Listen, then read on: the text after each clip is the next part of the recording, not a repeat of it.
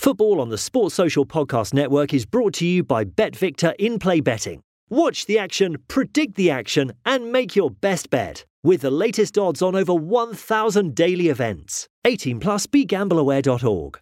N F L Sunday Ticket is now on YouTube and YouTube T V, which means that it just got easier to be an N F L fan, even if you live far away. Like, maybe you like the Bears, but you're hibernating in Panthers territory. But with N F L Sunday Ticket, your out-of-market team is never more than a short distance away, specifically the distance from you to your remote control. N F L Sunday Ticket, now on YouTube and YouTube T V. Go to youtube.com slash presale to get fifty dollars off. Terms and embargoes apply. Offer ends nine nineteen. No refund. Subscription auto renews. Hello and welcome to V A R at the Bar, episode nine. My name's Ant, so I'm hosting today, and I'm joined with a man with funky pink headphones. That's me, Chris. And who else am I joined with? I'm Dan. Okay, how are you all doing? Ah, uh, not too bad, thank you, mate. Just watched the F A Cup final. Think that the right team won? Yeah, on the day. Yep. Yeah, yeah, I probably agree with that. I think that's the first time Louise won a F A Cup final as well. Yeah, first time Giroud's been on the losing side, I think, as well. Wow. Do you think the keeper should have been sent off? I wouldn't have sent him off, even if um, it was given. I think it would have been harsh to send him off for that. You're talking fractions, aren't you? What, what about the sending off? Do you think? Never a second yellow, was it? It's a joke. No, no, that, that, no. that was farcical. Yeah. Sort of changed the game a little bit then, didn't it? There was something I wanted to ask you guys, though, is how difficult do you think it is to lift the F A Cup trophy? Well, you just take the bottom off it. I mean, it's not difficult, is it? I've, d- I've done it on the Wembley tour. It's really not difficult. I think he needs uh, to give uh, Jordan Henderson a ring on how to lift trophies. Oof. Ooh. Ooh. Ooh. Right, what have we got then? So today I thought we'd do a quick roundup of the uh, Premiership uh, and then we're going to do top five one-season wonders in the Premiership, followed by Warnock Watch and some socials from Chris. And then after that we've got the top ten surprising transfers, followed by my good, the bad, the obscure. And then I'm going to test your grey matter with a difficult quiz. So now that the dust has settled on the Premiership, who, who do you think are the winners and losers then this season? Yeah, obviously Liverpool, massive winners. Villa are massive winners because they stayed up. Burnley have done very well th- this year. I think they came ninth. And uh, obviously Sheffield United, your favourite second team, Anne, uh, have done incredibly well to finish eighth. Uh, losers, obviously Norwich, Bournemouth, and massively Watford for sacking their manager two games before the end. And I think they got the full just desserts for doing something oh, so yeah. stupid. Exactly. What about you then, Dan? So obviously Liverpool, massive winners. I uh, still think Man City had a good season. They won a trophy. They look like they're going to compete with everything next year. They could still win the Champions League this year, so they could yet be winners. Uh, Leicester, they qualified for Europe, which was their target. Sheffield United had a fantastic season. Uh, biggest losers, Bournemouth, obviously. That defence has uh, let them down finally. Uh, Watford, like you say, sacking the manager. Just crazy. And then uh, I'd also stick Everton on that list. Yeah. They've got problems there.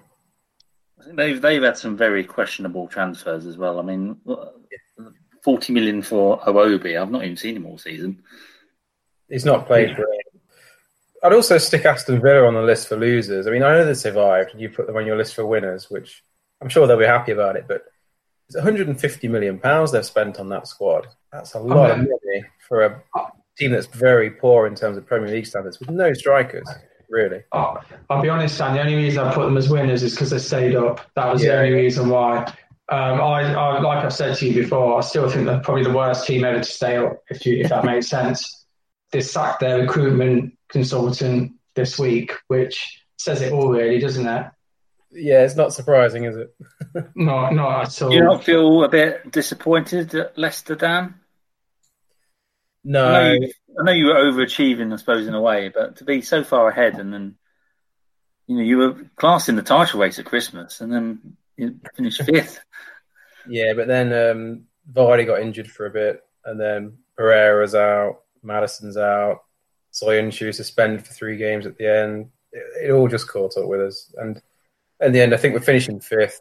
That's probably where we're at as a club, and we'll just hopefully keep hold of our best players and build on it. I think Manchester United finishing third is perhaps a bit of an overachievement on their part, because they've been awful for half the season, and then they got Bruno Fernandes in, who perhaps papered over some of the cracks. Yeah, I think there's still a lot of work for them to do. So any any players stood out for you this season that should get a mention? I like Nick Pope. I've always been a fan of him. I know he's he's like Dan's best uh, player.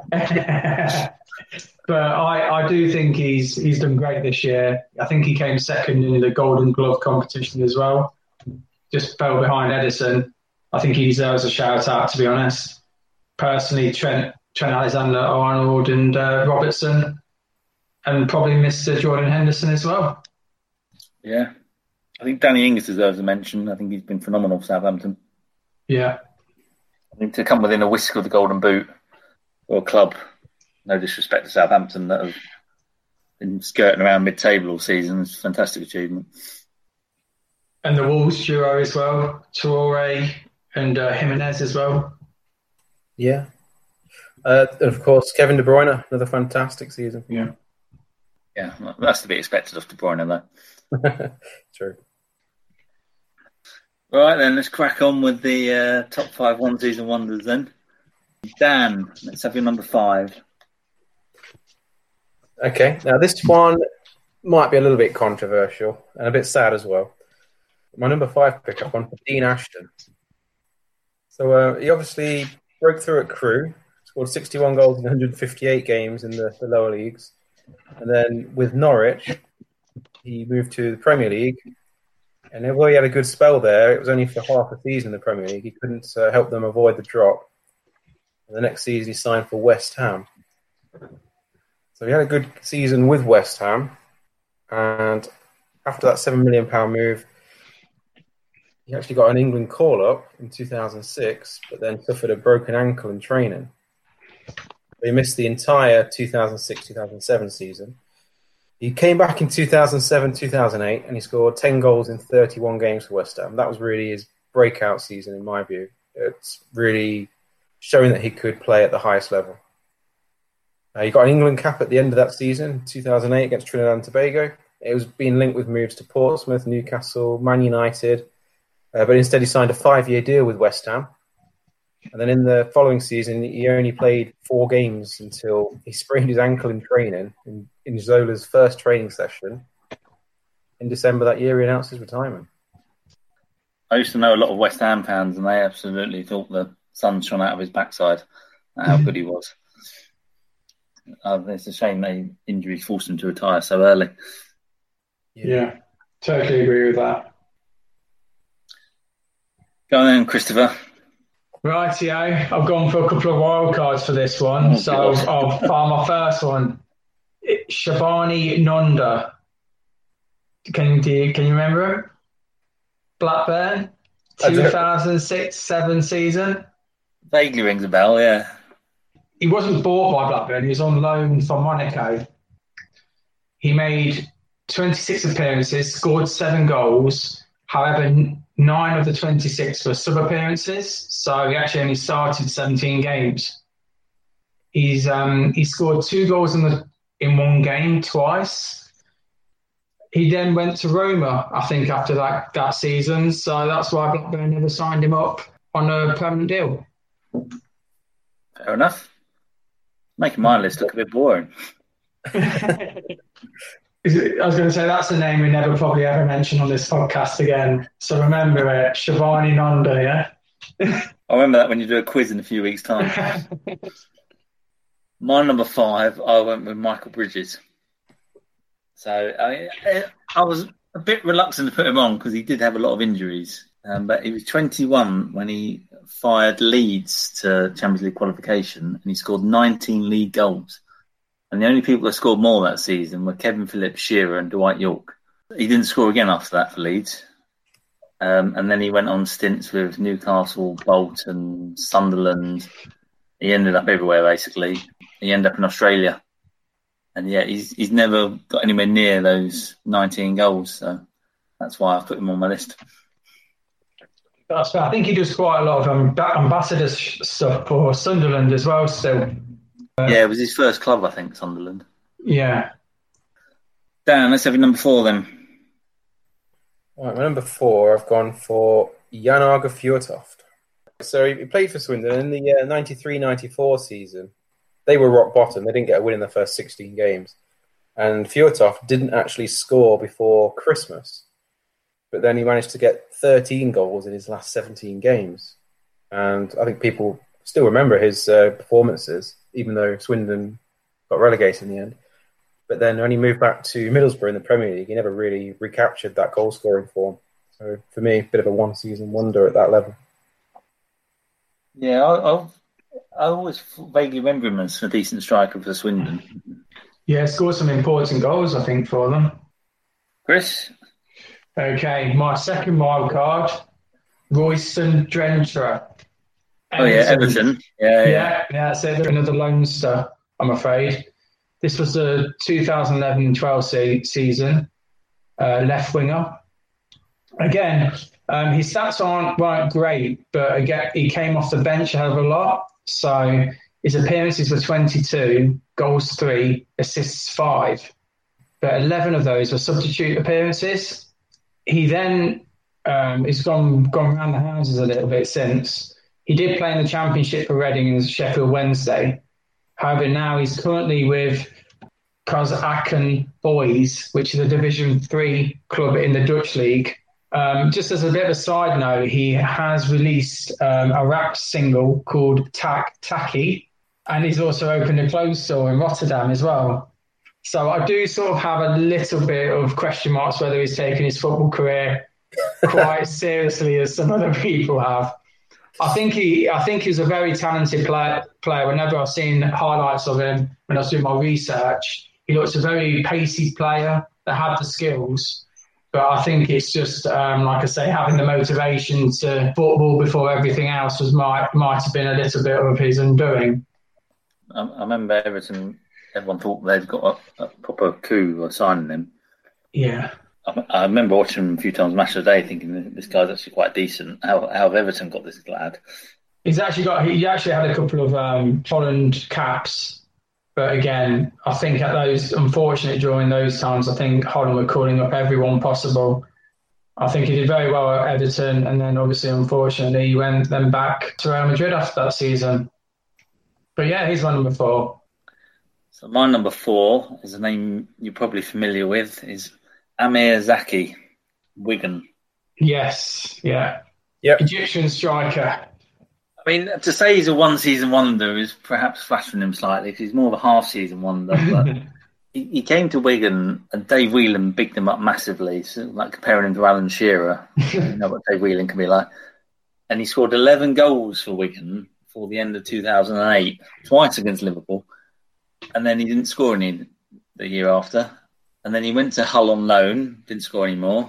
And then he ended up returning to the Middle East and played in Turkey, Kuwait, Morocco, Lebanon.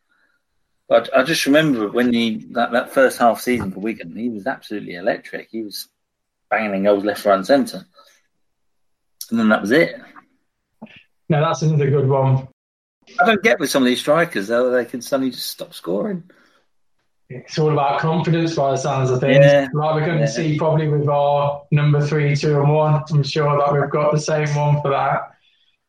Oh, you don't know. Don't be so sure. Go on then, Dan. Surprise us with your number three. I don't think this one will surprise you. This is uh, Roque Santa Cruz. Okay. Yeah. Yeah. I had him at number two.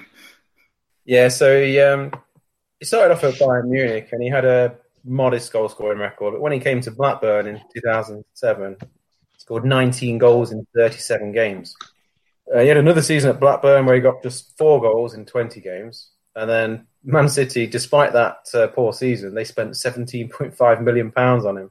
Which was a lot of money back then, wasn't it? Oh, yeah, yeah. But this was just after the Abu Dhabi takeover, so they were splashing the cash around. And then uh, it looks like they didn't get really good value on this one. Three goals in nineteen games in the two thousand nine ten season.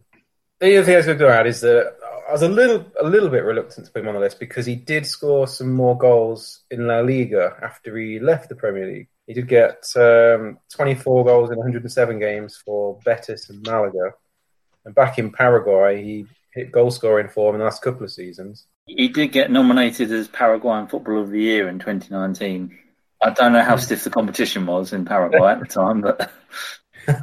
Is he coming on to about forty now as well?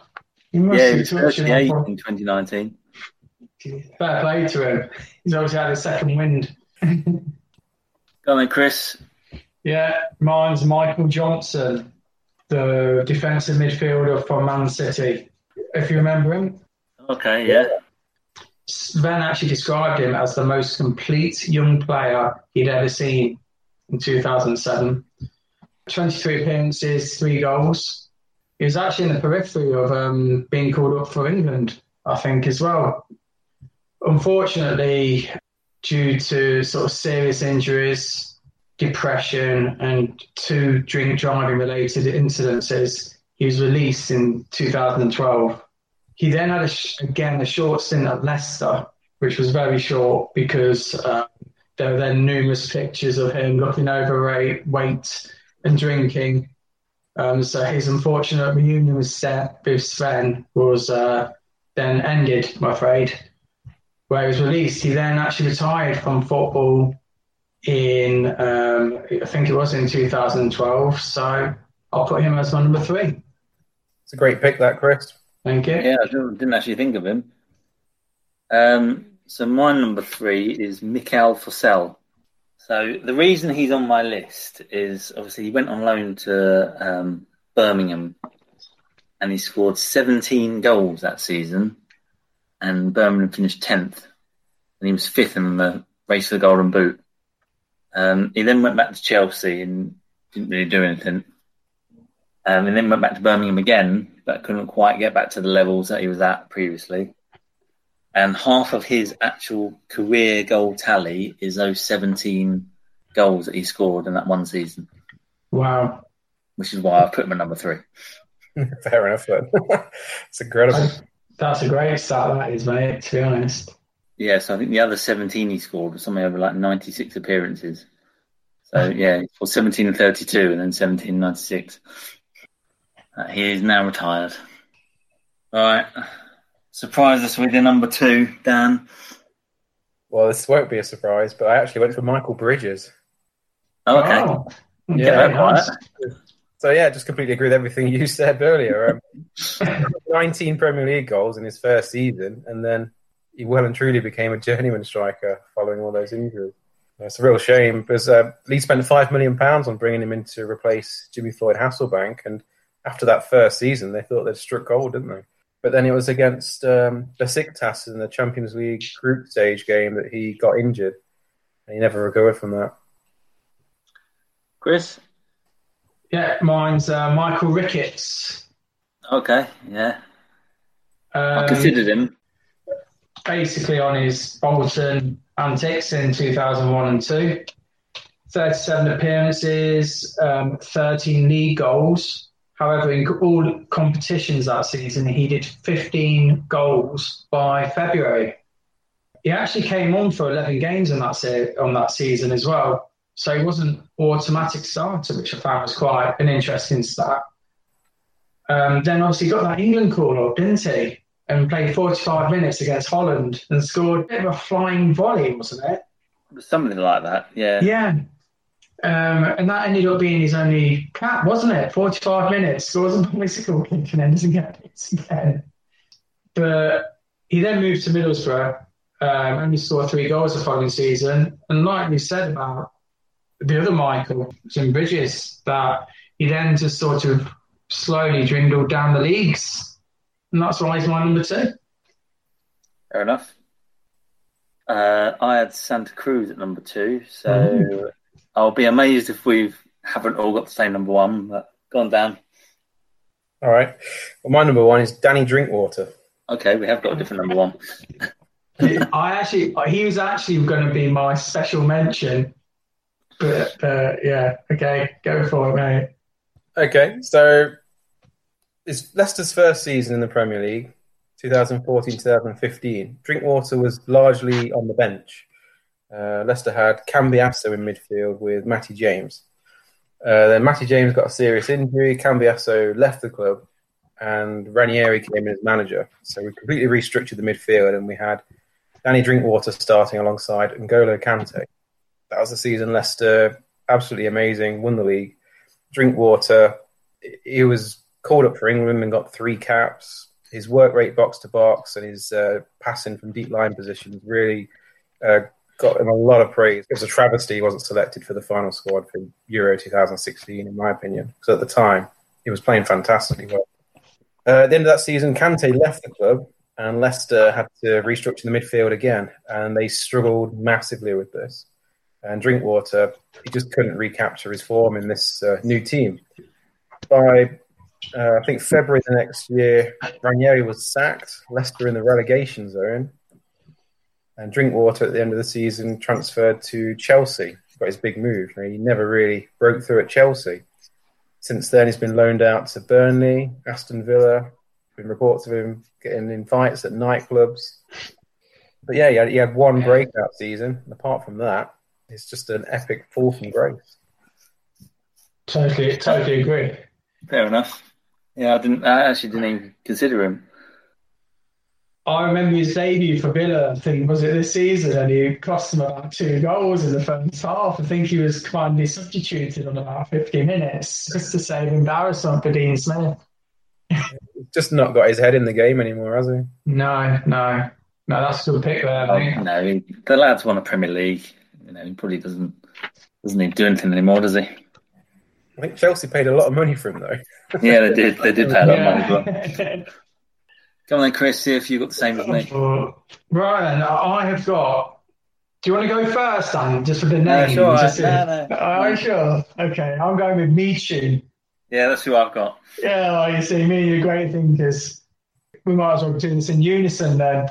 Um, so, obviously, two million pounds move from Rayo um, Vallecano. Vallecano. Vallecano, sorry about pronunciation. No one like. This guy was That's just why people really... like our podcast, because your pronunciations. I know, yeah, exactly. That's what I thought. I'll keep them going. um, so, obviously, he's, he's only literally here for one season, wasn't he? And he absolutely smashed it, to be honest, didn't he? eighteen league, league goals. And then I think he fell out of favour. I think there's a change of manager. Um, I got there and he got loaned out to Napoli. But he did have a lot of ankle issues and injuries. Didn't work out at Napoli at all. Then he moved to, I think it was a um, third division Spanish team, Langreo. Um, and that's where his um, brother was head coach. He had to play there and then he's just retired. It's just a, a real sort of snatch and grab one season and there you go. It's a quality side. I remember at the end of the season, was it Man City or someone came in with like some twenty million bid and Swansea was like, no, you're right, we'll keep him. And then about a couple of months into the second season, they're like, well, we're going to loan him out to Napoli because he's stopped scoring. You must think Swansea must be kicking themselves. They didn't accept that twenty million. Yeah. I mean, I think um, I think Laudrup brought him in and I think he got sacked. But it's just amazing how wrong it went for him, though. Obviously, didn't work out in Napoli. And then he just, he just then obviously went down the leagues in Spain to play there. I think he's got shares with Real Oviedo as well, with a couple of other um, players as well. And he's now working for them in some sort of consultancy basis. Because he still wanted he got, to stay in football. He got a few Spanish caps out of it as well, didn't he? Yeah, I think he got three. Was it three? Or was About it? That. Yeah. yeah. But yeah, I mean, he just literally came came in, scored a great amount of goals, and then left just as quickly as he came in. He won Swansea a trophy. You know, well, can't complain yeah. too much. Exactly. All right. Any special mentions? Mine was Drinkwater. To be honest, mine was Ricketts. So. No, just that it was an oversight on my part that Michu didn't make my list. I thought you were a bit quiet.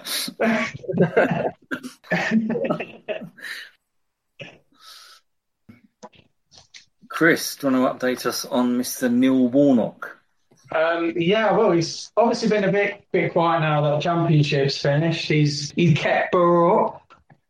Um, he's now he has got a job though. He has got a job, so we've got another year of this. So at least, a, it, well, hopefully, if he doesn't get sacked, but no one ever sacks Big Neil, do they? You know, that's just madness. So I've only got really one new quote, and this is from Steve Gibson, said about Neil Warnock.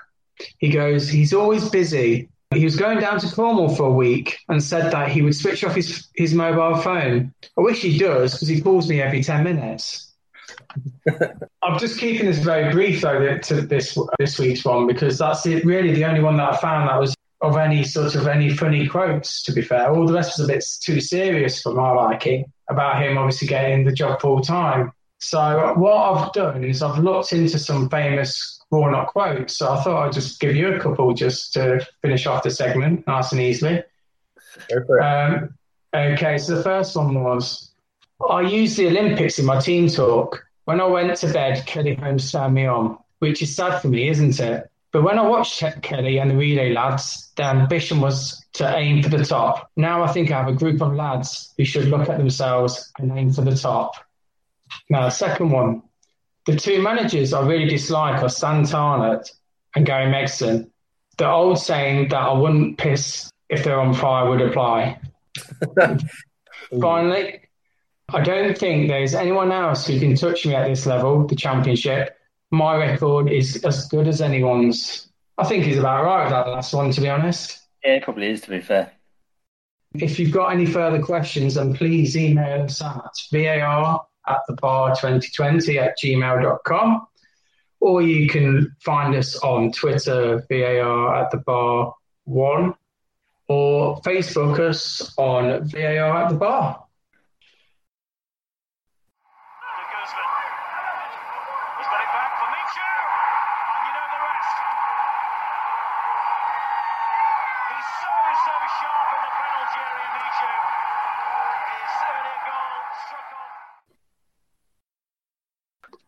Top ten surprising transfers ever.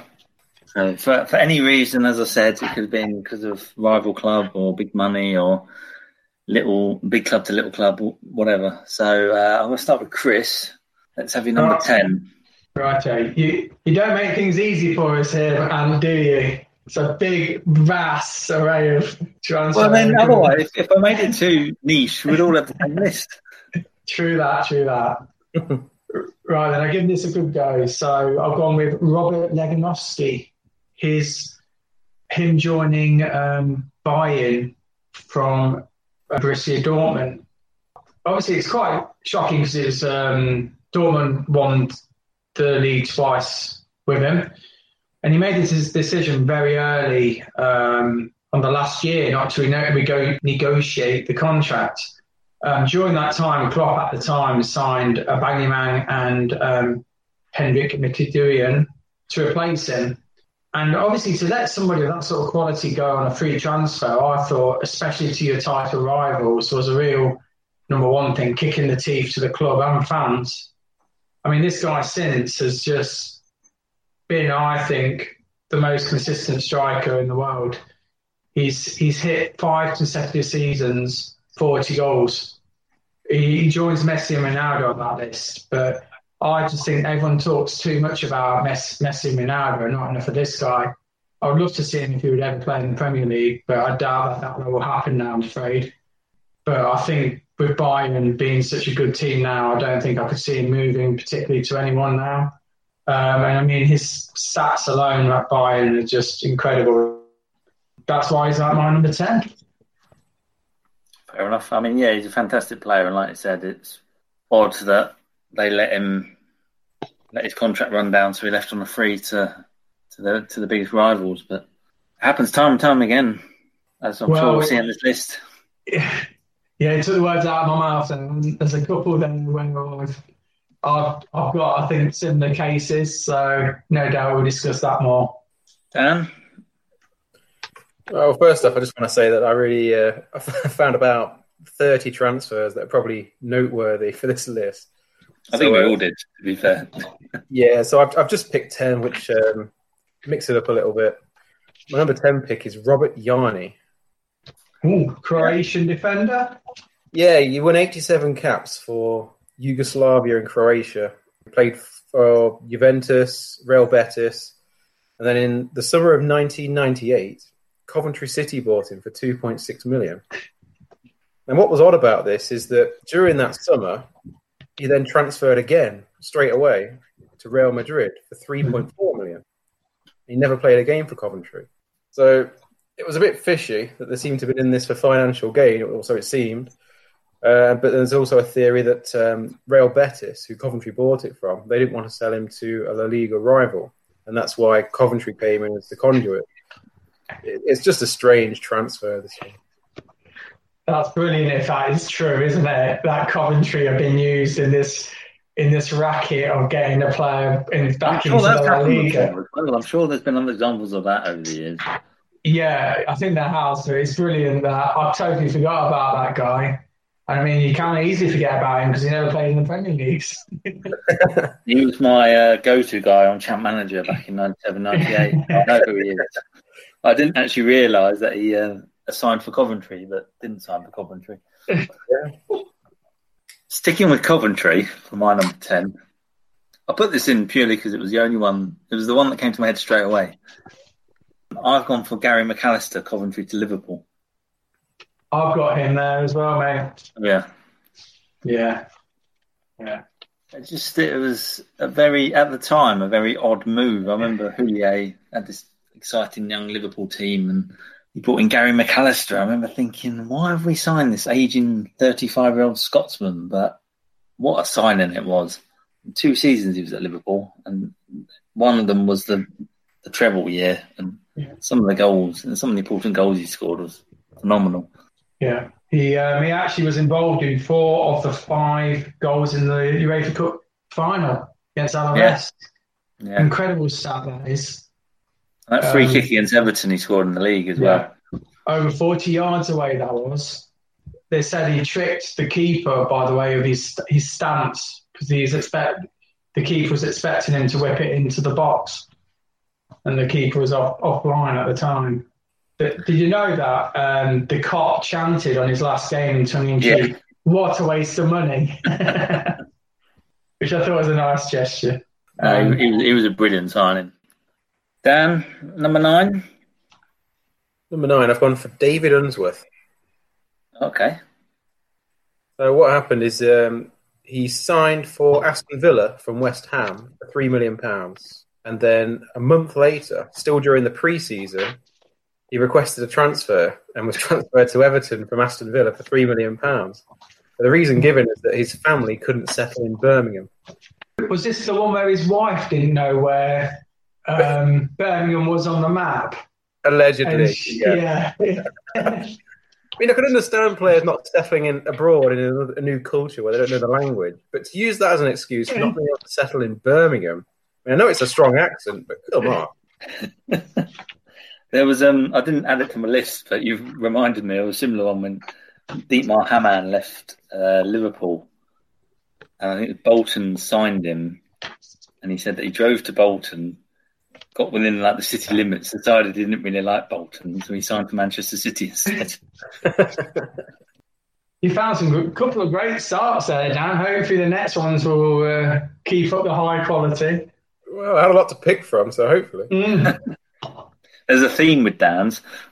So yeah. far, so far. Go on then, Chris.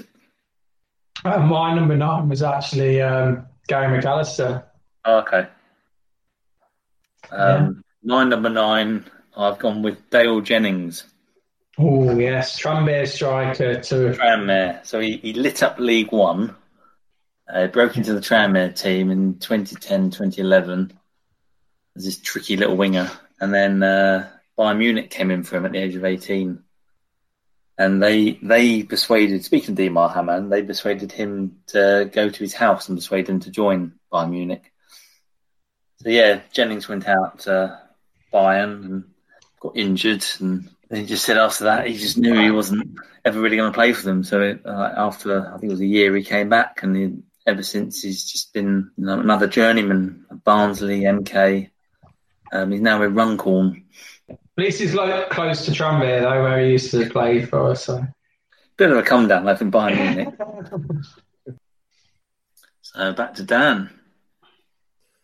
Okay, uh, number eight, I've gone for Julian Faubert. I have him at number four. I'll, I'll, let, I'll let you do the talking on it. Okay. So, yeah, it was in two thousand nine. He was a West Ham player. Not particularly lit up the Premier League at this stage of his career. Uh, but then we got to deadline day, and it was announced by Jeff Stelling on Sky Sports that West Ham had released Julian Faubert on loan to Real Madrid. I remember this. I remember this happening. I remember watching Soccer Saturday. And then a stunned Paul Merson said, his agent should be knighted. I think Merson nearly fell off his chair that day. Yeah, nobody saw that move coming. It was a very odd, odd transfer, but Madrid have done those over the years, haven't they? Right then. Is it my number eight then, Alan? I think so. To number eight, Chris. Okay, well, I'm going with um, Robin van Persie. His move to Man United from Arsenal. I put that number seven. Oh, okay. I didn't even consider him.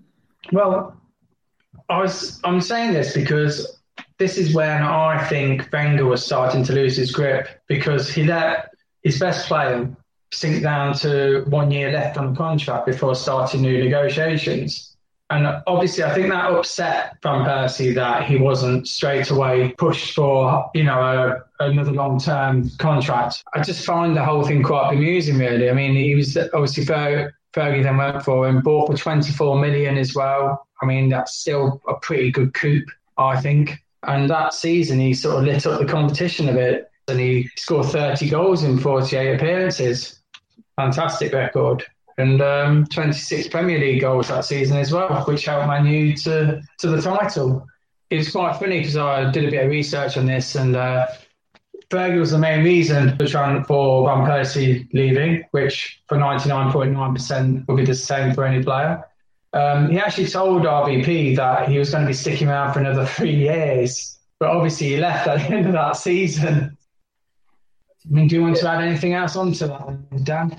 Yeah, well, the reason I put it as number seven, that I, the reason I found it so shocking, is that Arsenal are selling their best players to their rivals. Mm. It shows it shows what their ambition is and where, where they're at. They finished fifteen points behind Man United that season in fourth, which they were lucky to do, really. Yeah. But yeah, I mean, if you're an Arsenal fan and you see that transfer, how demoralising is that? Yeah, but this is the reason why they're in this situation that oh, like they yeah, are. Yeah, exactly. It's just... It's just incredibly bad business, isn't it, really? In two thousand twelve, they had ambitions to be challenging for the title. Exactly. Madness. I bet they wished uh, Mesut Ozil's contract would come to an end very soon, because he's hanging around like a bad smell at the moment. Yeah. He's one yeah. player that can't shift. Uh, so my number eight, I, I stumbled across this one by accident and I found it funny, so I put it in, is have you heard of Marius Chiara? No, go on. No, I didn't think you would have. So in two thousand six, Marius Chiara made the move from um, Romanian second division U A T Arad to fourth division Regal Hornia for a fee consisting entirely of sausages. it, it's not the first time a Romanian has gone for meat, but this one's slightly funnier because humiliated by the transfer fee, Chiara decided to retire the day after the transfer went through rather than face up to all the stick he was going to get. Brilliant. Brilliant. I love that. And then the, um, the club that he was going to sign for was angry and said that they demanded the return of the transfer fee because we've lost a good player and we've also lost our team's food for a whole week. And this, this what lad, he, he ended up moving to Spain to become a farmer. Oh, my God. Yeah. I found five incidences, I haven't got them to hand, of players that went for like food or drink. And the only one off the top of my head I remember was some guy in nineteen twenty-one signed for Barnsley for a barrel of beer or something. Yeah. It. I thought you'd like that one. Yeah, like it. Right, uh, Dan, what's your number? Oh, was Van Persie number seven? Yeah, he was, yeah. Okay. Back to Chris then. Yeah, well, I'm going to pick yourself off the chair here. Okay. Dennis Law, nineteen seventy-three okay. to seventy-four. The transfer from Man U to Man City. He actually had quite a good season there, um, to Man City. He scored on his debut. He actually took them to Wembley as well, but they lost to Wolves in the League Cup final. But I don't know if you you know, but the last but one game, Man City went to Man United. Man United were perilously close to getting relegated. They were in nineteenth place, and they needed to win and beat Man City to keep them up. It was nil-nil. Ball's played into the box. Certain Dennis Law was there. Back heels it into the into the goal on the eighty-first minute. He was then taken off. Then in the next four minutes, so between the eighty-first minute, since Law scored the goal, uh, to the eighty-fifth, there were a number of pitch invasions that happened. At this time, the match was abandoned, but the league kept it as a win to Man City. Dennis Law had his head in his hands because he's actually hypothetically relegated Man United. And afterwards, he actually spoke about it. Um, this was a few years ago. And he says, it was a fluke. I hadn't a clue where I was. It's not easy when you score against someone like that. It was just a sad day for everyone. I mean, that's a real sort of foot, only a football story that is, isn't it? You go against your old suitors and you basically send them down, get them relegated. It sort of bit them a bit on the backside at the end, didn't it? Yeah, wow. So, so I thought I'd put a bit of a story in, in there as well. Yeah, it's a good one. Okay. My number seven, I've gone for Neymar, Barcelona to P S G. Okay. I don't know if it features on your list at all. No, no, mate, actually. I've slotted him in at number three. Okay. I mean, obviously, he went for this ridiculous amount of money, didn't he, to P S G? And I, I don't think I'm alone here in thinking that he probably went there because he wanted to win the Ballon d'Or. Yes. And he thought he could be the, you know, the, the number big one in Paris and win the Champions League with them, um, get out Messi's shadow, and fair enough to him, but uh, it's not worked out, has it, so far?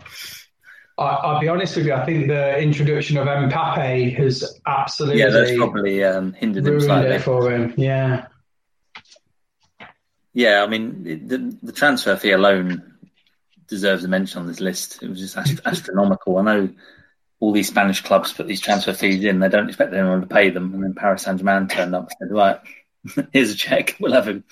It is a mad amount of money, though, isn't it? It absolutely ludicrous. one hundred ninety-eight million pounds. And then, like you say, Barcelona, they didn't want to sell him.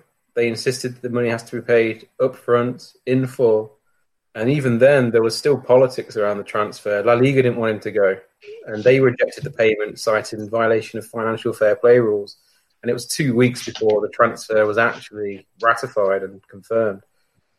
But yeah, for me, that that, sto- that story ran on for ages. It was truly shocking. Um, didn't Neymar end up paying some for himself to get the deal through?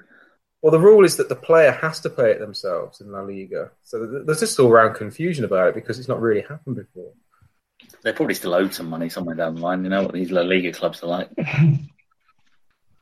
uh, okay, so that leads us on to number six then, Dan. Okay, number six. Um, um, this one might not be on your list. I've gone for a player called Carlos Gamara. I'll tell you a bit about him. He was a uh, Paraguayan defender. Very good player. He, he totally earned one hundred ten caps for Paraguay. He was the Paraguayan Footballer of the Year in ninety-seven and ninety-eight, and he made the FIFA World Cup All-Star team in nineteen ninety-eight as well. So he's a good player. Now, he started his career at Cerro Porteño in Paraguay in nineteen ninety-one. Um, he travelled to some big clubs in Europe as well. He played for Benfica, Atletico Madrid, A K Athens, Inter Milan. Also played for Corinthians, Flamengo, Palmeiras. And he decided to retire from international duty in two thousand six. And that season, his contract ran down with Palmeiras, and he announced that he'd be playing in Paraguay again. So it was assumed that he would be playing, he would be going back to Cerro Porteño, who uh, was his first club, and he won a league title with them. But instead, he signed for their rivals, Olympia. And that was his um, that was his homecoming. That was to be his final season, his last hurrah. He joined the rivals, and he helped them to win the title instead. And uh, what was particularly telling was the Cerro Porteño fans tried to burn his house down. I was going to ask if he's still alive. Barely. Wow. Reminds me of the Ibrahimovic um, statue outside Malmo that got disfigured when he um, bought in shares in the rival club, didn't he? Yeah. Uh, not good arrows. Go on then, Chris. Who you got for number six? Right, I've got another little antidote for you. Tommy Lawton. This is a top water um, striker. He had an England record of uh, twenty-three appearances and twenty-two goals. He moved from Chelsea, uh, who were at the time a League One team in nineteen forty-seven, to a Division Three team south of Knox County for twenty grand. The main reason he moved was basically money. Um, he was one of the main people that was trying to abolish the... At the time, there was a maximum wage for a footballer, and that was of twenty pounds. Um, there's a story that he was in the dressing room before kick-off for England, and he held up a one pound note in one hand and a ten shilling note in the other. And he says, there's seventy thousand people out there tonight, and that's all we're getting. So basically, like I say, he moved for the money, and at that time, he was the sort of like a striker, like of the Ronaldo or Messi sort of level. The reason he moved to Notts County, like I say as well, is because he was best friends with the manager at the time. It was Arthur Stollery, and he was also the physiotherapist at Chelsea, where he played played at before. He spent uh, four seasons there, made uh, one hundred fifty-one appearances and scored ninety goals, and then went on to move to Brentford. The sad thing was, though, that um, he actually retired by the time uh, the max wage was finally abolished, and that was in uh, nineteen sixty-one. That's a big transfer. I didn't know about that story, but yeah, that's a very good pick. So my number six, I've gone with uh, Kevin Keegan, Hamburg to Southampton. So he, he left Liverpool for Hamburg in nineteen seventy-seven. And during his three years there, he won two European Football of the Year awards, and he appeared in the nineteen eighty European Cup final. When the three years was up, he could have picked anyone, uh, any, any club basically, like the likes of Juventus and Barcelona were sniffing around him. Uh, he decided to go to Southampton, which had been promoted to the First Division. Rather odd transfer, if I'm being honest with you. I don't know why he chose Southampton. It was uh, manager's influence, I think. McManaman. Yeah, I think he, he did know the managers, didn't he? Yeah, I don't know whether he regrets it now, but hey, you know. It did turn sour, didn't it? He fell out with the manager yeah. eventually and left. Uh, but no, he played really well there, and it was it was a real coup, wasn't it? Getting the Ballon d'Or winner of European football. Oh yeah, the best player Southampton have ever come third. Yeah, they were a rising team, weren't they? I think that's probably part of the attraction for Keegan. Yeah. Um, right, so that moves us on to number five then, Dan. Right, number five, I've gone for Mo Johnson.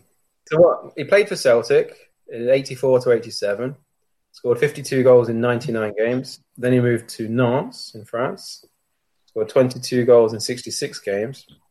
And then he pretty much announced that he was going to be returning to Scottish football. And he said publicly the only Scottish team he'd consider returning to was Celtic. So it's just about the formalities of setting the deal. But then Graham Souness at Rangers, the manager at the time, he uh, managed to get word to Johnston that there were better terms available for him, and he had his head turned, and he ended up signing for Rangers instead of Celtic, despite making that statement in public. Uh, what I didn't know is that this was the first major signing by Rangers for an openly Catholic player, and it caused big controversy in Glasgow. There were Rangers fans who were burning their scarves and threatening to hand wow. in their tickets. The Rangers kit man, Jimmy Bell, he protested the transfer by making Johnson arrange his own kit and withholding him from any chocolate bars dispensed until he scored a goal against Celtic. That is just mad, isn't it? Absolute madness. It is quite shocking. Right then, Chris. Right then, this is actually a guy you mentioned last last time, and all right, the German Barcelona wing winger extraordinaire. Um, that's the man, yeah. He, I'll put him at my number five. Um, I'll give you a bit of um, just a bit of background with this. Back in eighty-four eighty-five, I totally forgot this myself, but Terry Venables was manager of Barcelona. At that time, Bern was the mega fan favourite. At that time, I think Maradona was, I think, lot just left. But rifts appeared when um, Schuster's wife, Gabby, barged into the dressing room regularly to confront Venables regarding decisions. At first, there's a bit of amusement, but then it got irritated, which sort of led nicely to the nineteen eighty-six Champions League final. It's a real dire affair against Steaua Bucharest, and um, Bern was actually substituted on eighty-five minutes. He went into an absolute blind rage. So instead of just storming out um, off the pitch, he actually stormed out of the stadium and left to the team hotel. The owner at that time was a guy called Nunes. He told Venables never, ever to pick him.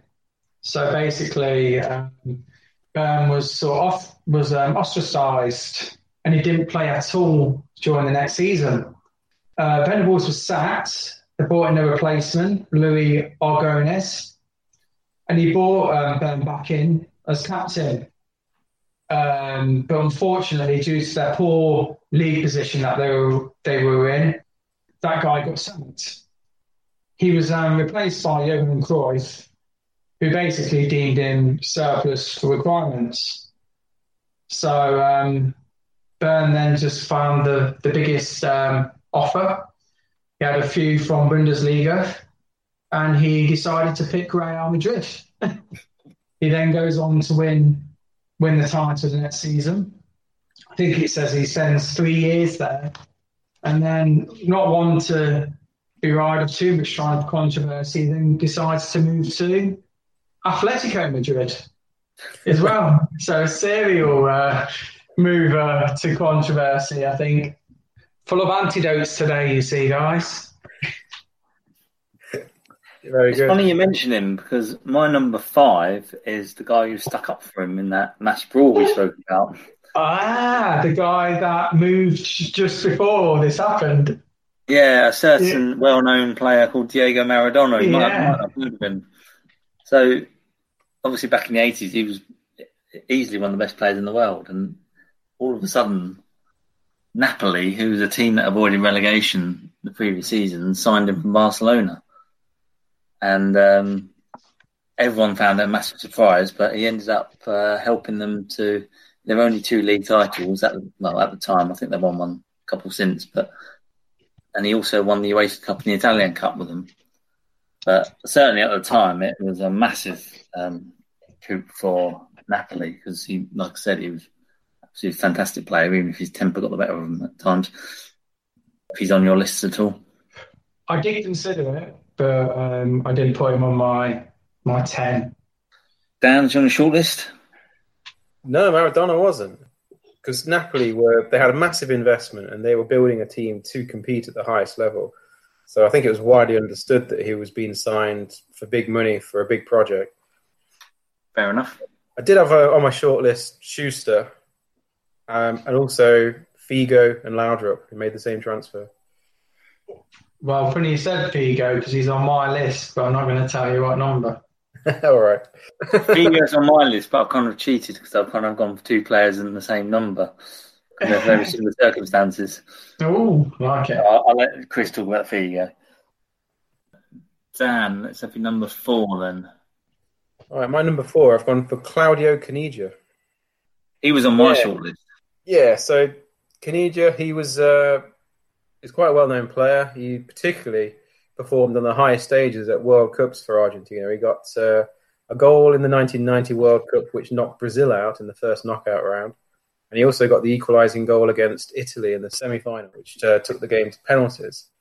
Um, he was suspended for the final against Germany, which uh, I know Argentinian fans rue to this day, because he was the the guy that always turned up for the big games. He also scored a couple of goal times in the ninety-four World Cup against Nigeria. He didn't play in the ninety-eight World Cup after he fell out with the manager because he wouldn't cut his hair. And he also had some time out for the game uh, after his mother committed suicide in uh, nineteen ninety-six. He returned to football in ninety-nine for Atalanta, where he'd had a good spell in the early nineties. But then after his contract finished, he made the shocking move of signing for Scottish second division team Dundee. The reason it came about is because he knew the coach, uh, Ivano Benetti, from his time in Italy. But even so, I don't know how that guy became so persuasive all of a sudden. Uh, I don't think anyone could quite understand how that happened, but uh, he, he quickly became Dundee's star player in the Scottish second division and was quickly snapped up by Rangers, the best team in Scotland at the time. Caniggia was still in his prime. He was selected for the two thousand two World Cup. Uh, he didn't actually play a game, but he was famously sent off from the bench for swearing at the referee in a match against Sweden. Mm-hmm. Dirty yeah. tactics by Argentinians, never done. But yeah, one of their uh, decorated stars, and uh, he signed for Dundee in the Scottish second division. Um, well then, Chris. Uh, I'm going with uh, N'Golo Kante. Um, his move from Cannes to Leicester, I thought was quite a, as in it ended up being a bit of a move and a half. Nicknamed The Rash, I hear, as well. He signed for nine million, obviously in the title-winning season. Was a sub for the first five to six games. But then obviously was top of the charts at the end of the season for tackles. Um, he made one hundred seventy-five tackles, thirty-one more than any other player. Uh, interceptions, one hundred fifty-six throughout the season, fifteen more than any other player. Uh, Ranieri said uh, that this is not a footballer, but a fantastic horse. He has to be free out there on the pitch and to be and to be free to move wherever he wants to, which I thought was a very interesting quote by Ranieri. Um, he actually te- became French international um, during that season, won the Euros in the summer, so it was quite a good... Good year for him, which ended up obviously in a move to Chelsea. When I first heard that he was moving to Leicester, I thought he sounds half decent. He will probably break in and get, get Leicester, progress them, and you know, a nice tidy player. But he absolutely ran the show, didn't he? He's un- unbelievable on and off the ball.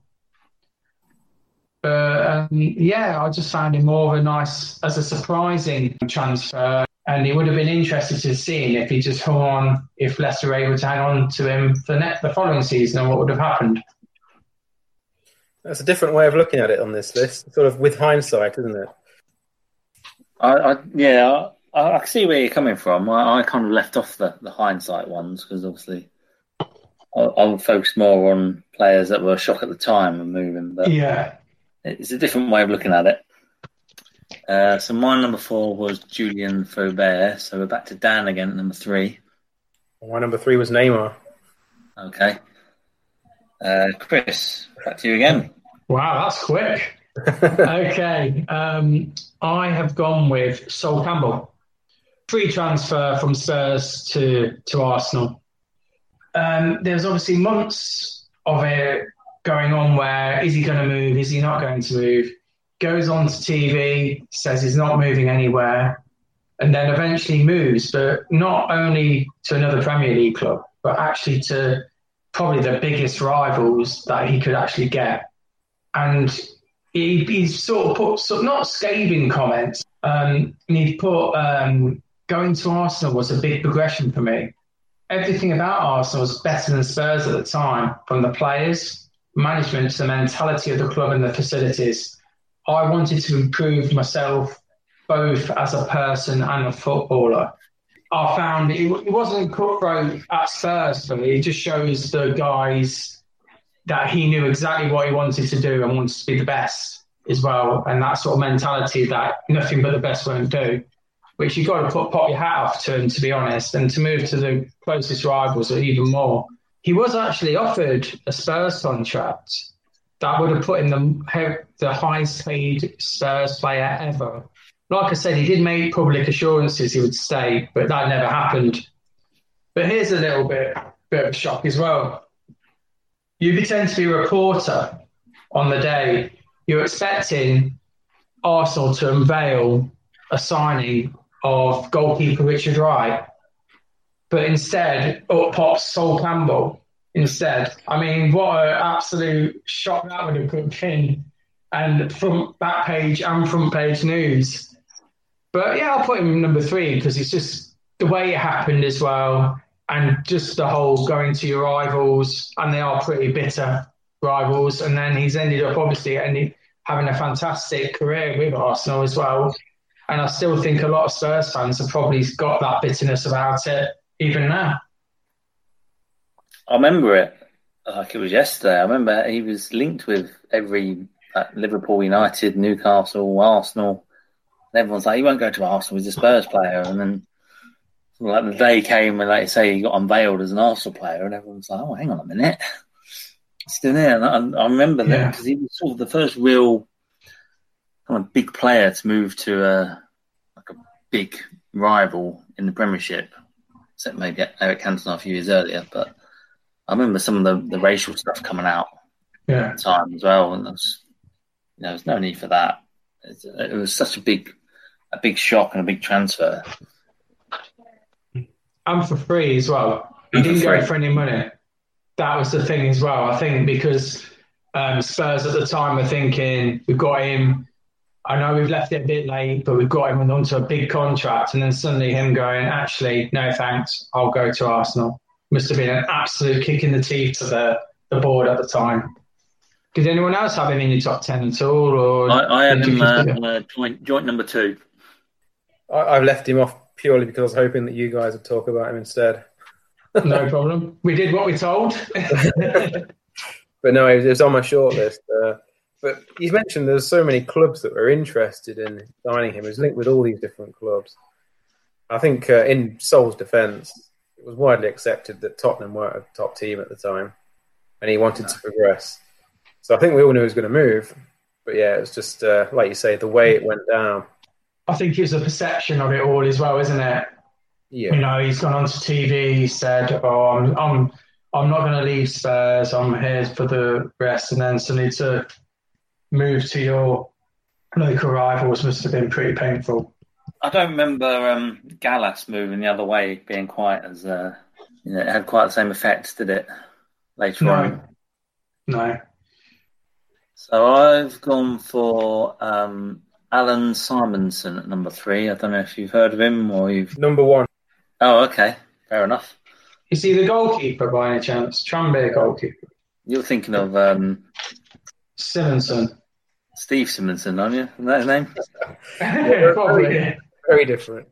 Oh, tell me the story then. I'll uh, I'll do what I can, and I'll let Dan do the rest. um, he was at Barcelona. He was former European Footballer of the Year, and obviously Maradona arrived at Barcelona, so we thought, right, my chances are going to be limited. So I'm going to move to a, another club, and he went to a second division side, Charlton Athletic. Oh, brilliant. Really? Oh, my God. So Charlton out, outbid Real Madrid for this guy. They offered a whopping three hundred twenty-four thousand pounds. And um, their idea was that he, they were going to build a team around him and Charlton would be a big team again. Anyway, it all went tits up, to put it politely. He turned in a couple of good performances, but his, his colleagues were so below his calibre that after five months he went off back to Denmark. I can add a bit more. So um, before he went to Barcelona, he was at Mönchengladbach, and he won three Bundesliga titles, two UEFA Cups, and uh, runner-up in the European Cup. Uh, you mentioned he was uh, European Footballer of the Year in nineteen seventy-seven. He was also third in the Ballon d'Or in seventy-seven. And then he moved to Charlton in nineteen eighty-three. He scored nine goals in sixteen games. And then he moved to moved on to Denmark quickly after, like you said. But in that year, nineteen eighty-three, he was again voted third in the Ballon d'Or. So he played for second division Charlton. Oh my God. Again third in the Ballon d'Or. It's unbelievable. That's mad, that is. Yeah, it was Steve Simpson I was thinking of. Big difference. Massively by the sounds of things. The only time Steve Simonson gets a mention on this podcast. All right, then. Uh, Dan, who's number two? All right, my number two is Bebe. Oh, okay. My gosh, yeah. Go he on. was considered. He was considered. So two thousand nine, he's playing in a street festival for homeless people from a shelter in Bosnia. And then he's signed to a Portuguese second division team called Estrela da Amadora. Uh, after a successful spell there, being their star player, they, they had to sell because of financial issues, and he signed for Vitória de Guimarães, a top-flight Portuguese team. Played a couple of pre-season games, and Manu then paid out three million pounds buyout clause and bought him before he played a professional game for them. So yeah, apart just from some scouting reports, they splashed out on this player, and uh, over a course of four years, he played seven matches for Man United. That many? I didn't yeah. think he even played that many. I didn't realise he'd been there four years, to be honest. He yeah. went on loan a few times, didn't he? He had a lot of potential, but he never realised that at Man United. But he did move on from Man United, and he continued his career in Spain mostly, and he, he has scored a few goals in Spain. Yeah, he's been quite good, hasn't he, since he's moved from Man U. I think he's been in more lower-end um, La Liga teams, though, sort of your sort of Osasuna, I think, and ones like that. But he seems pretty good there, so... It's just nice that he's made a career for himself. Yeah, exactly. But yeah, at the time, absolutely shocking transfer. Man United, one of the, the biggest illustrious names in football, signed a guy that was homeless a year earlier. Unbelievable. Yeah. Yeah, good pick. Chris, who's number two? My number two is Alan Shearer. He's moved to Newcastle. You got to look at it. This interrupted Olympic coverage to announce the signing in, in July nineteen ninety-six. The B B C must have known it was important if they're going to do that with their Olympic coverage. Obviously, at that time, fifteen million was a new transfer record. New world transfer record, sorry, as well. There's this whole thing with Man United, wasn't it, and how Newcastle outbid them. But there is talk that Alan Shearer actually turned down uh, Man United. And Jack Walker didn't want Alan Shearer to move to Man United, basically because he thought that Man U were more of a threat title-wise than Newcastle. So he allowed the transfer for Newcastle to go through, but no way would he allow him to join Fergie. Do you know who... Here's a bit of a quiz question, just in the middle of this. But do you know who Fergie signed instead for Man U? Dion Dublin? No. Um, like Kachowskis or someone? No, it's Ole Gunnar Solskjaer. Oh, okay. I mean, to be fair... He was looking for title wins, wasn't he, for his hometown club and Premier League domination. Unfortunately, never got that with, with Newcastle. He actually got back-to-back um, F A Cup finals, ninety-eight ninety-nine, and he reached um, Champions League three times as well, which I was quite surprised about. So he didn't um, really... Not really, but I thought that I thought he actually did a lot less than... what was actually put there. I didn't know that actually reached the Champions League three times. Out of four hundred four appearances, he got two hundred six goals, obviously surpassing Sir Jackie Milburn's record at the time. I just put it because it, at that time it was a massive deal, wasn't it? And that he decided to put one over sort of at the time on the big the big boys, and he decided to go to his hometown club.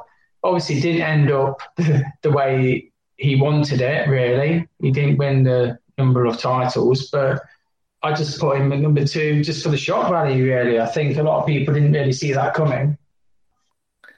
I think it depends what, what you read and who you hear, because, you know, I, I swear I've heard Shearer saying he was never on the cards to go to Man United. It was always Newcastle, and then I'm sure someone at Man United has come out and said, well, yeah, we definitely had him, and Liverpool said they got turned down for him. And it, it, it's something we'll it's never all, know. It's, yeah, it's one of those football stories, isn't it? That yeah, it's, so, it's Premier League folklore, isn't it? You know, you hear stories. You know, Fergie invited him to his house, and then the next day he called up Fergie and told him, no, he's moving to Newcastle, and then he got a tirade from Fergie on the phone. Phil Thompson never... reckons that he was trying to angle a move to Liverpool, so the yeah. Man United come in for him. And you just never know, do you? No. So it's, that's a surprising transfer for me. Fair enough. My number two, I had Sol Campbell slash Louis Figo because I couldn't decide between two of them because it was yeah. basically a move to a major rival. Yeah. I'm guessing you've got Louis Figo at number one then, Chris. Sure have, mate, yeah. Uh, I'll let you do talk sure. about Louis Figo. Yeah. Um, Dan, who's your number one? Simonson. Oh, yeah, of course. Yeah, okay. So go on then, Chris. Let's have okay. a bit of Figo. I mean, the story's pretty mental, isn't it? I mean, so it all starts with, obviously, this Perez guy wanting to become president of Real Madrid, isn't he? So he comes up with a plan to try and get his presidency um, by saying that Luis Figo is going to join him. Am I right in saying that he was good friends with Re- with Figo's agent at the time, and there was some money, so, yeah. there was some basically some money passed over? And I mean, it's just it's just mad because Perez says if he won the election, then Figo was to join. He was going to get get some money. Perez lost. Figo was going to get one million euros anyway. Um, but obviously, he won the election. The election was in front of eighty-three thousand members, which I found was quite amazing. They they somehow then wrestled up the money to trigger the sixty-two million. Pound euro release clause for him from Barcelona and tempted him over. Um, but then that's just the beginning, really, because Figo then goes and says on the media for leaving that he felt he had a lack of uh, recognition within the club and was, um, was the main motivation for him to move. And then he joined a a campaign for a nationwide merchant ban that says change is always good if it's for the better. Uh, and this is even before the first match against Barcelona at the Nou Camp, which I nicely go on to now. The fans at the, the Nou Camp were shouting, "Die Figo." Canal Plus, who were recording the match, so the noise levels were higher than most nightclubs around the world at that time. Thousands of white handkerchiefs were um, flouted in the wind at the time. Obviously, that's a practice um, borrowed in bullfighting for the matador to get hurt and basically for Figo to die in this case. Um, and that's before the match even started. Um, there's a famous um, time here, I don't know if you've not seen the images for it, where Figo is going to take a corner and somebody threw a pig's head at him. Yeah, yeah. I don't know how they got that in the stadium. God knows. But then they were sending missiles, so that included coins, mobile phones, half bricks, bike chains. Cigarette I mean, lighters, weren't they? Cigarette, yeah. It's just absolute carnage. And I've never seen anything or heard of anything so spiteful in the whole of my life over one player than that. And that's why I just put him at number one, because obviously he incited it a little bit himself by doing these little things on the side. But just just absolute madness. I mean, can you add anything more onto it, Alan? No, I, I, to be honest with you, mate, I think you've covered everything that I had down. That's why I couldn't decide between him and Sol Campbell, because obviously, I mean, Figo was perhaps a bit more dramatic, but it was just two players moved to two of the biggest rivals, and the absolute, like, the hatred involved. Yeah, unbelievable. I mean, I, I still think now that a lot of people still have got a bit of that hatred. The Barcelona fans have still got hatred because. I was reading even two years after, they were still campaigning against him. But by that time, obviously, Real had their Galacticos under Perez, and that's what he he was sort of selling, wasn't he? That idea that if he pumped yeah, in all that money, first times, wasn't it? Really? Yeah, that he was the starting block, and then obviously followed them was Zidane and Beckham, Beckham, yeah. And that's how that's how it all started. And to be honest, business-wise, yeah, probably a lot of dodginess going along with that, but he's obviously made what he made of it, didn't he? The the chairman and Figo took what he took, and he he's he won the won leagues with uh, Real just as much as he did with Barca. So fair play to him. Yeah, fair enough. So my number one, I had the Uh, two thousand six surprise of Carlos Tevez and Mascherano going to West Ham. Um, I mean, you know, they were these two players from South America. Everyone thought they were the next big thing, and everyone was linking them Liverpool and Man United, Arsenal, all that. And it turns out no one wanted them at the time because of prices or whatever, agents. Um, so they got offered to West Ham, and West Ham took them. And uh, uh, funnily enough, I read an article, I think it was today or yesterday, Alan Pardew said that summer, he turned around to his chairman and said, all I want is James Milner. Get me James Milner, we'll be all right. And the chairman said, well, how about these two South Americans? And he's like, well, all right then, if we have to have them. And then, yeah, they came to West Ham, and Mascherano didn't really do much. Um, obviously, Tevez scored that famous goal that put Sheffield United down. And then they... And then West Ham were found guilty to have broken league rules and were fined and all got settled out of court with Sheffield United. So that's why I put it at number one, because of the amount of controversy surrounding it. No one saw it coming in two thousand six. Yeah. West Ham were going to get these two. Was it something about that like, they were bought by some sort of company and that there was some um, sort of links uh, with West Ham? Yeah, something yeah. like that. It was all, it was all dodgy right from the off. But obviously, Carlos Tevez was never one to uh, stray away from controversy, was he? Because I considered him for the Man, Man United, uh, Man City move, actually. Yeah, that he made. Well, yeah, that, that's another. Yeah, yeah. Again, mm-hmm. Apparently he was unfit at West Ham. Apparently all West Ham players said this this lad can't even run. He can finish though. Yeah. Wow, what an incredible list of people I think we've come up with. To be honest, I think we could have put up with another thirty. Well, I think down at another thirty alone. yeah, yeah, I could have put a lot more on. Anyone you Any... want to quickly mention? Oh, just uh, just one or two. Uh, Martin Braithwaite. Blocked at Middlesbrough, moved to Legan to try and rebuild his career, and then suddenly Barcelona snapped him up for nineteen million pounds. And... Not only that, they inserted a three hundred million pounds release clause into his contract. I did not see that coming. I'll just take that out of my quiz, because that was one of the questions. Oh. As to which club he went to. Okay. Thanks for that. Quickly think of another one, mate, if you can. Or just give me the point. I thought you knew the answer. Uh, it doesn't work like that. uh, another one on my shortlist, Colin Kazim Richards. Oh yeah, Coca-Cola kid. Fenerbahce to Galatasaray. That was a brave move, wasn't it? Yeah. uh, I've put also Paul Pogba. It's it just seems like an interesting transfer policy that you let a player go for free and then buy him back for ninety million. Ask Chelsea about that, mate. I'm sure they're not to know.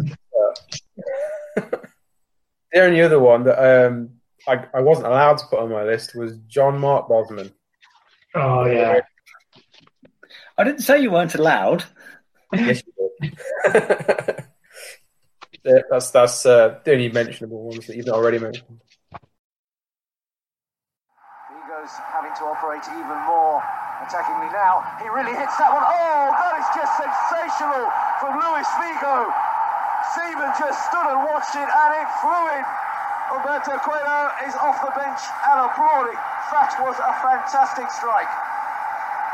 Allowed to run out. Adams didn't close him down. It came almost between Adams' leg and it absolutely rocketed in. And there's a gap in Nuno Gomes. That's three two Portugal. And they have come back big style. two nil down, three two up now. And it's Nuno Gomes. Time now for the good, the bad, and the obscure. Uh, this week, I've gone for a player you've probably heard of, Marco Boogers. Oh, yeah, it's West Ham. Yeah. I'd say I'd put him in the bad category, I think. uh, so he arrived at West Ham in the summer of ninety-five from Sparta Rotterdam. Uh, he'd been quite decent in the Dutch league. And apparently, Harry Redknapp had never seen him play live. Um, he'd only seen him on video, which wasn't actually that uncommon back then. So his, his first appearance at West Ham, not much really happened. But it was his second appearance against Manchester United a few days later, where he absolutely clattered poor old Gary Neville. Got a red card, given a four-match ban. Um, however, all this media attention affected Mister Boogers, and he promptly fled off to back, back to Holland to get away from it all. And it suddenly became one of the strangest stories in football. Newspapers suddenly calling him Barmy Boogers, and that he'd gone off to live in a caravan site. um, anyway, all these sources at West Ham said, no, no, no, I don't know where you got this from. And then years later, it turns out that the West Ham P A and travel organiser admitted that he'd been interviewed by a journalist and uh, after this game. And he'd, he'd said he's probably gone back to Holland by car again. And the journalist misheard him and said, I thought he'd said caravan. That's where this entire silly story came from. Um, he eventually came back to West Ham. Uh, but he then got shipped off on loan to Groningen. Uh, he went on to play for a few other minor Dutch teams. And he, he, he has since been labelled by Harry Redknapp as his worst ever player that he signed. so, so I had to put him in. He's not as obscure as Dan's, but it's, it's the best I've come up with. That's, no, that's a good one, mate, to be honest. I think Dan set it too high. I think we need to call it something else. I have got another one that you'll have to wait three weeks for, which is quite interesting. Oh. But again, you would have heard of him. No, I like it, mate.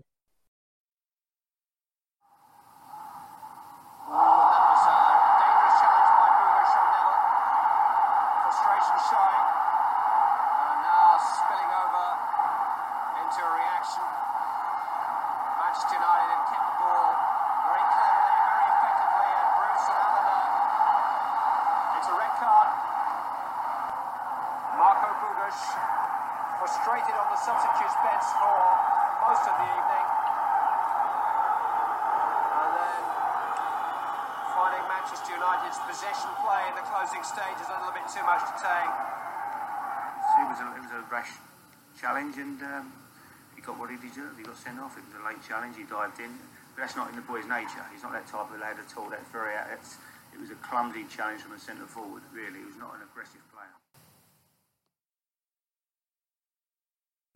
Right then, you got your uh, brain cells ready for a quiz? Uh, hopefully, yeah. Right. Uh, what's the scores on the doors at the moment? Is it four three one? Yes. Right, okay. So I've got fifteen questions. Okay. So question number one, fingers on the buzzers. Who is the only player born before nineteen sixty to score a Premier League hat-trick? Mark Walters? Ian Rush? Okay. I'll give you a clue, he's Scottish. Brian McLaren? No. Gary McAllister? No.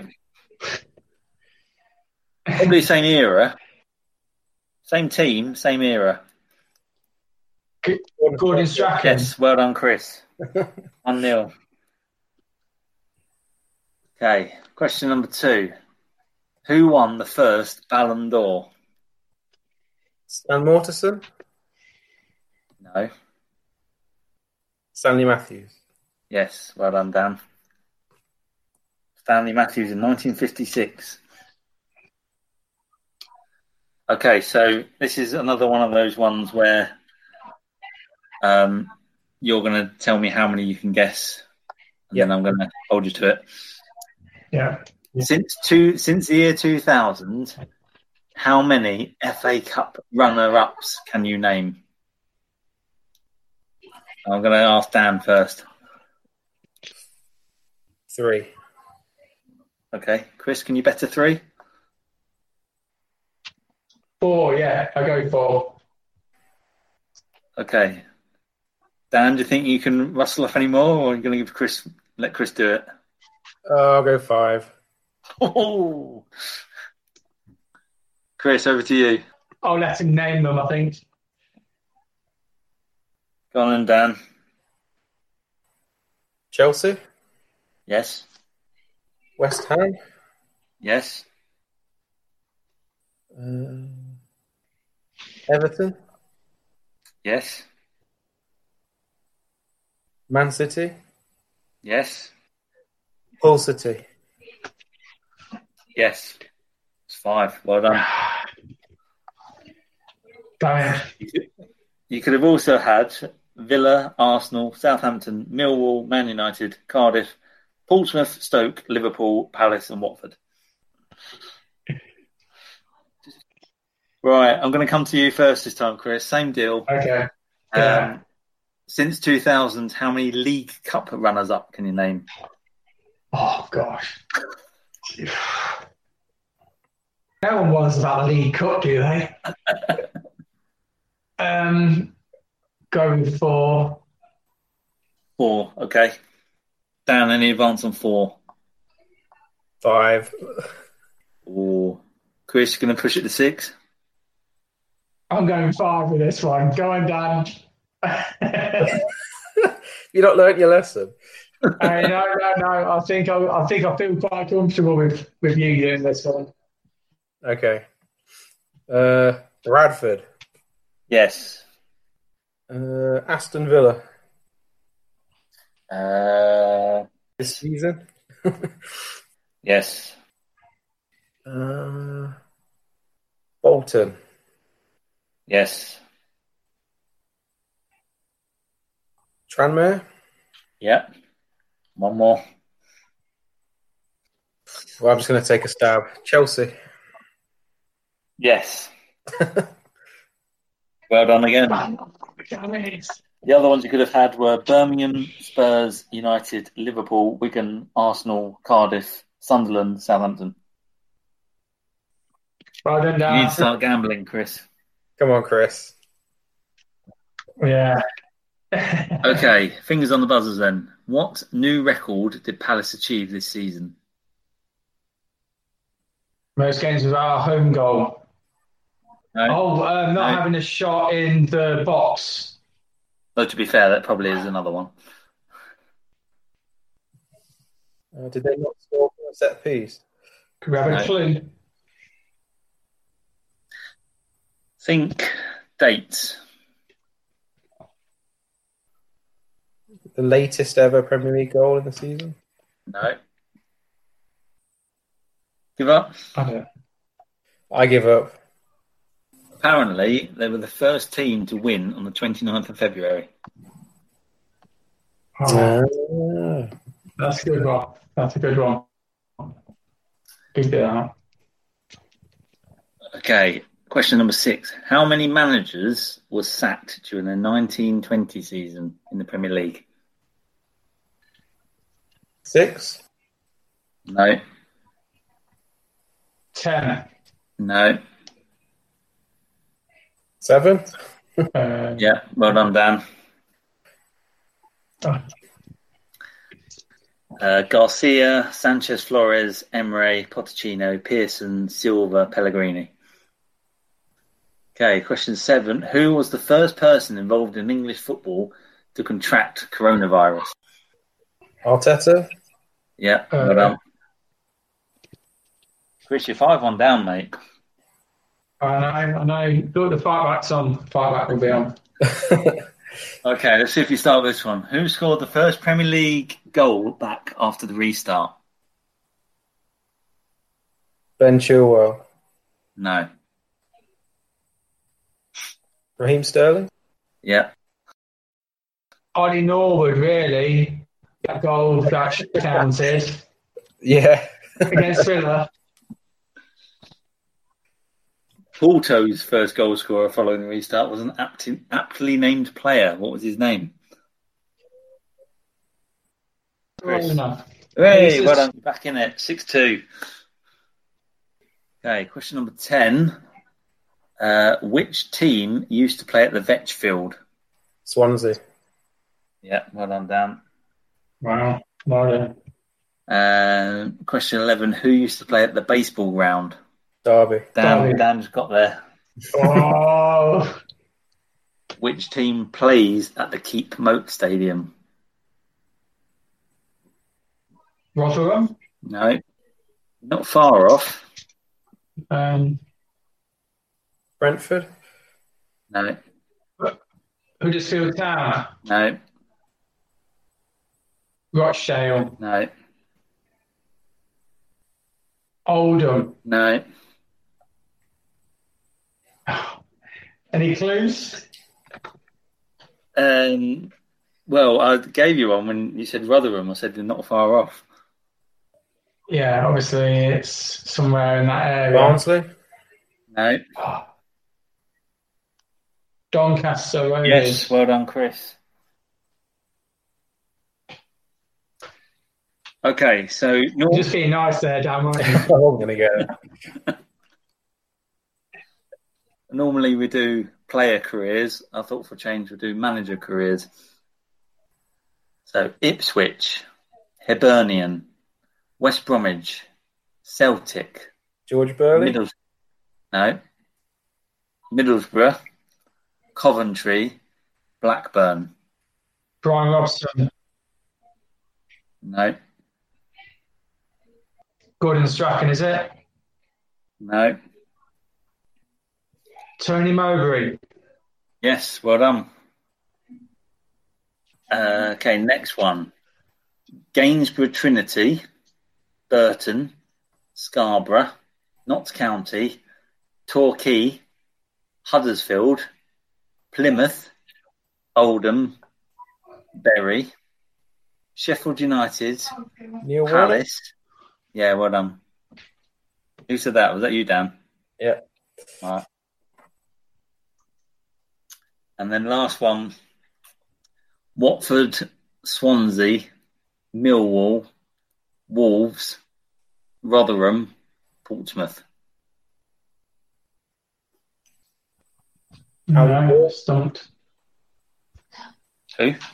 Alan Ball? No. No, don't know. Chris?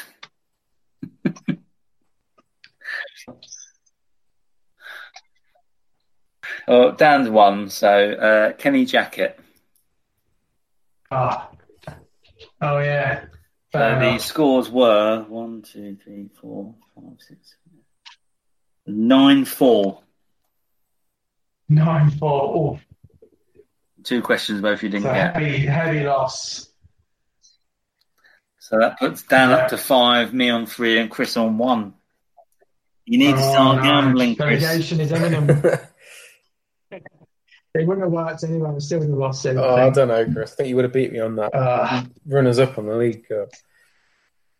Right then, uh, that concludes this week's um, podcast. As usual, if you've got any questions, send them over to the um, email addresses Chris has provided, and uh, we'll see you in a couple of weeks. Bye. Bye for now. Sports Social Podcast Network.